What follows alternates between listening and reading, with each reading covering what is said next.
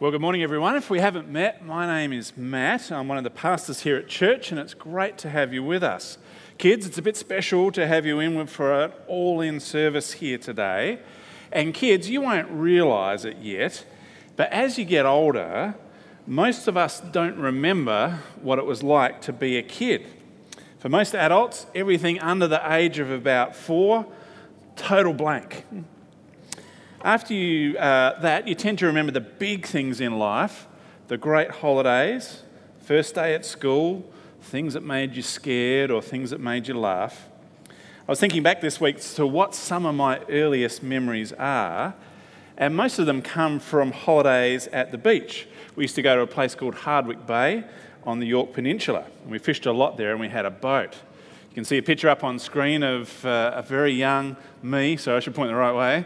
There's uh, me probably around about the age where I started to have my first memories. Doesn't little Maddie John look cute there? but you needed a tractor at Hardwicke Bay if you were going fishing because it's one of those places on the Yorke Peninsula where it's really shallow for a long way out. So you need a tractor to drive out into the water deep enough to launch the boat. That's uh, how people sort of come in and out at Hardwicke Bay. So, kids, I can think, I reckon the Atkins boys and many other kids here today would really enjoy that experience of sitting in a tractor and driving out into the ocean to launch your boat. Hmm. I think some of my earliest memories came from a particular day when I was about three or four. Dad and I were walking out, we'd parked the tractor back on the beach again. We were walking out through the shallow water to the boat, and along came a stingray. Now, Dad's here today. I don't know if he remembers this or not, but there's a stingray, kids. As a kid, I was a little freaked out, screamed, I'm sure. Dad picked me up. I kind of clambered up him right onto his shoulders, and he walked us out to the boat. Now, I still love the ocean, surfing, boating, paddleboarding. You pick up a lot from your parents, and we're trying to instill that love of the ocean in our kids. But if I'm honest, I'm still a little scared of, sting, little scared of stingrays. So, about 10 years ago, I was at the beach with Jack, who was about the same age as little me in the photo before. He was a little under four, and Sienna was there, a little under two.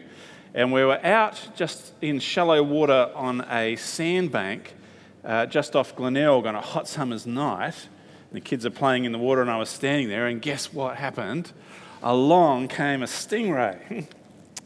Now, the kids uh, don't remember this because they were quite young, but I picked them straight up. I don't think they saw it. I was trying to keep them calm, stay calm myself. And I had, you know, little Jack, little Sienna kind of hanging onto my shoulders. And to get back to the safety of shore, I needed to step off the sandbar and walk through deeper water. As I know as a surfer and paddleboarder and keen boater, that when you see one stingray, there's often a few because they often uh, swim together. So, in reality, kids, I don't want to give you nightmares. You don't really need to be that afraid of stingrays. If you don't bother them, they generally don't bother you. But I just have a bit of an irrational fear of them, probably from those earliest memories. So I was genuinely scared as I walked through the water. I thought to myself, even if these stingrays come along and lash my legs with their barbed tail, I would just have to take it as a dad because my arms were full of the two most precious things in the world to me little Jack little, much littler Sienna. Now, if you get that heart, that instinctive, protective, self sacrificial love shown towards someone who's really precious to you, I think that can help you understand just one of the many ways, many of the beautiful truths that led Jesus to willingly die on the cross and why, for followers of Jesus, this is really is a good Good Friday. We read through some of the story of that first Good Friday from Luke's account of Jesus' life before, and it's moving. If you engage with it, it's moving to be sure.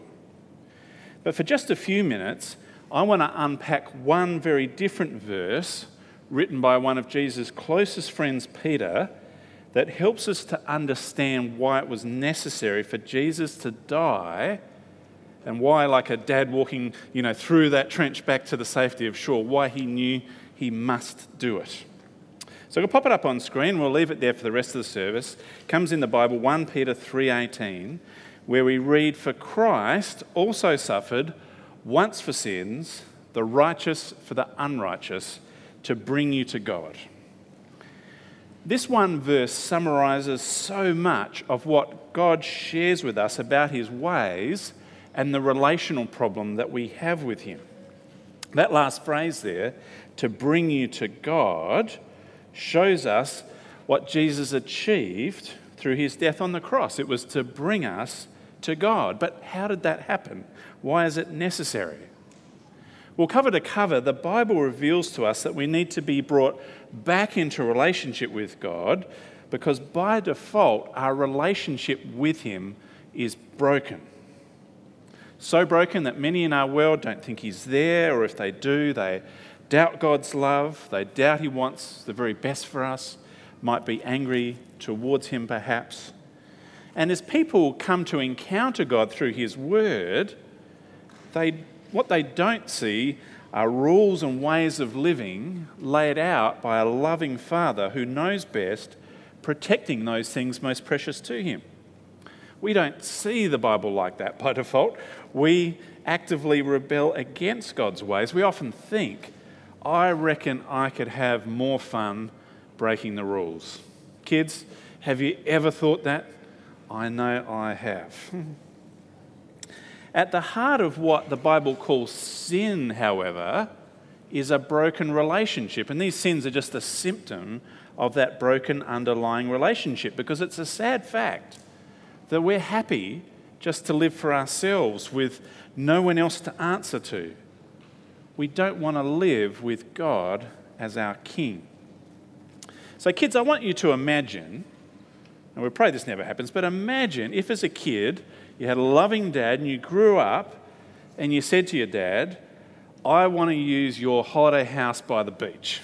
I want to borrow your boat, and I'd kind of like as much of the inheritance as you can kind of carve off now so I can use it, but I don't want any relationship with you. You're dead to me. Kids, wouldn't that be a tragedy? Wouldn't that be really sad to have such a broken relationship?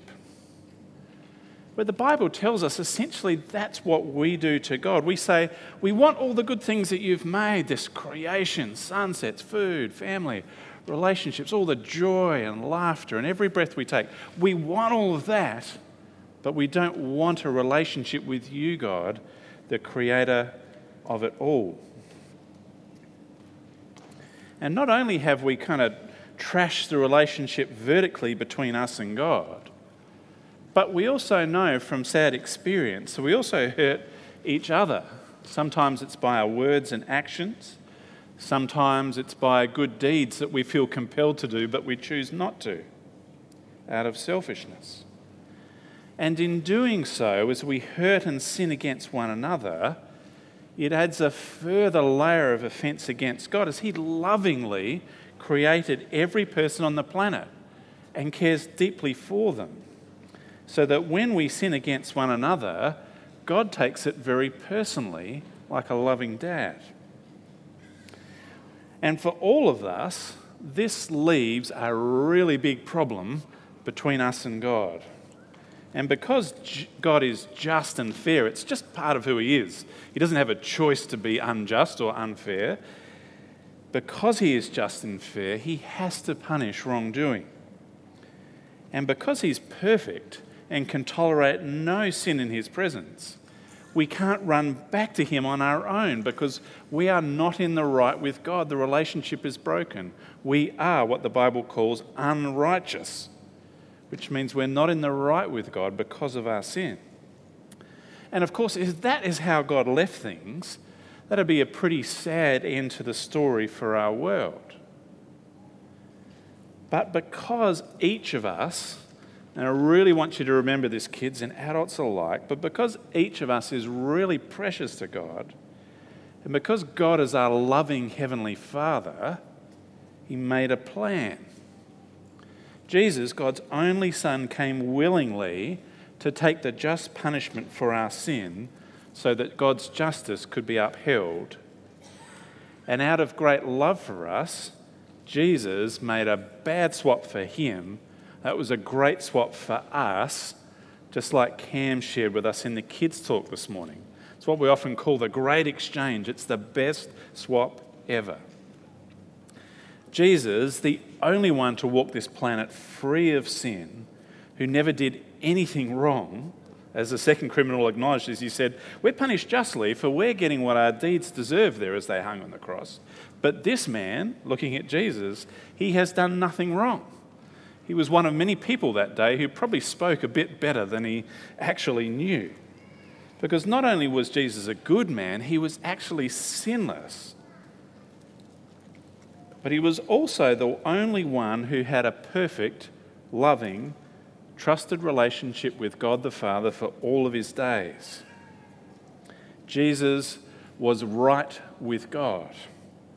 We call it righteousness. That's what the centurion, deeply moved by the events surrounding Jesus' death, again speaking better than you knew, said, Surely this was a righteous man. Jesus made a bad swap for him, a great exchange for us, as he swapped his righteousness for our unrighteousness, bearing the full justice of God's right anger against sin on his shoulders on the cross. Not just for your sin and my sin, but for the sins of the whole world. As we read, for Christ also suffered once for sins, the righteous for the unrighteous, to bring you to God.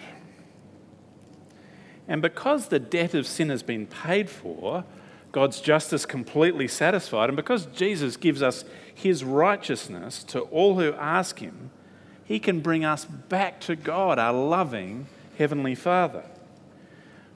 We, you and I, and if this is something you're still thinking about, it's true to say that today, in placing your trust in Jesus, we can come back to a holy, perfect, sinless God whose presence can bear no sin, unafraid because of what Jesus did on the cross, swapping our unrighteousness for his righteousness.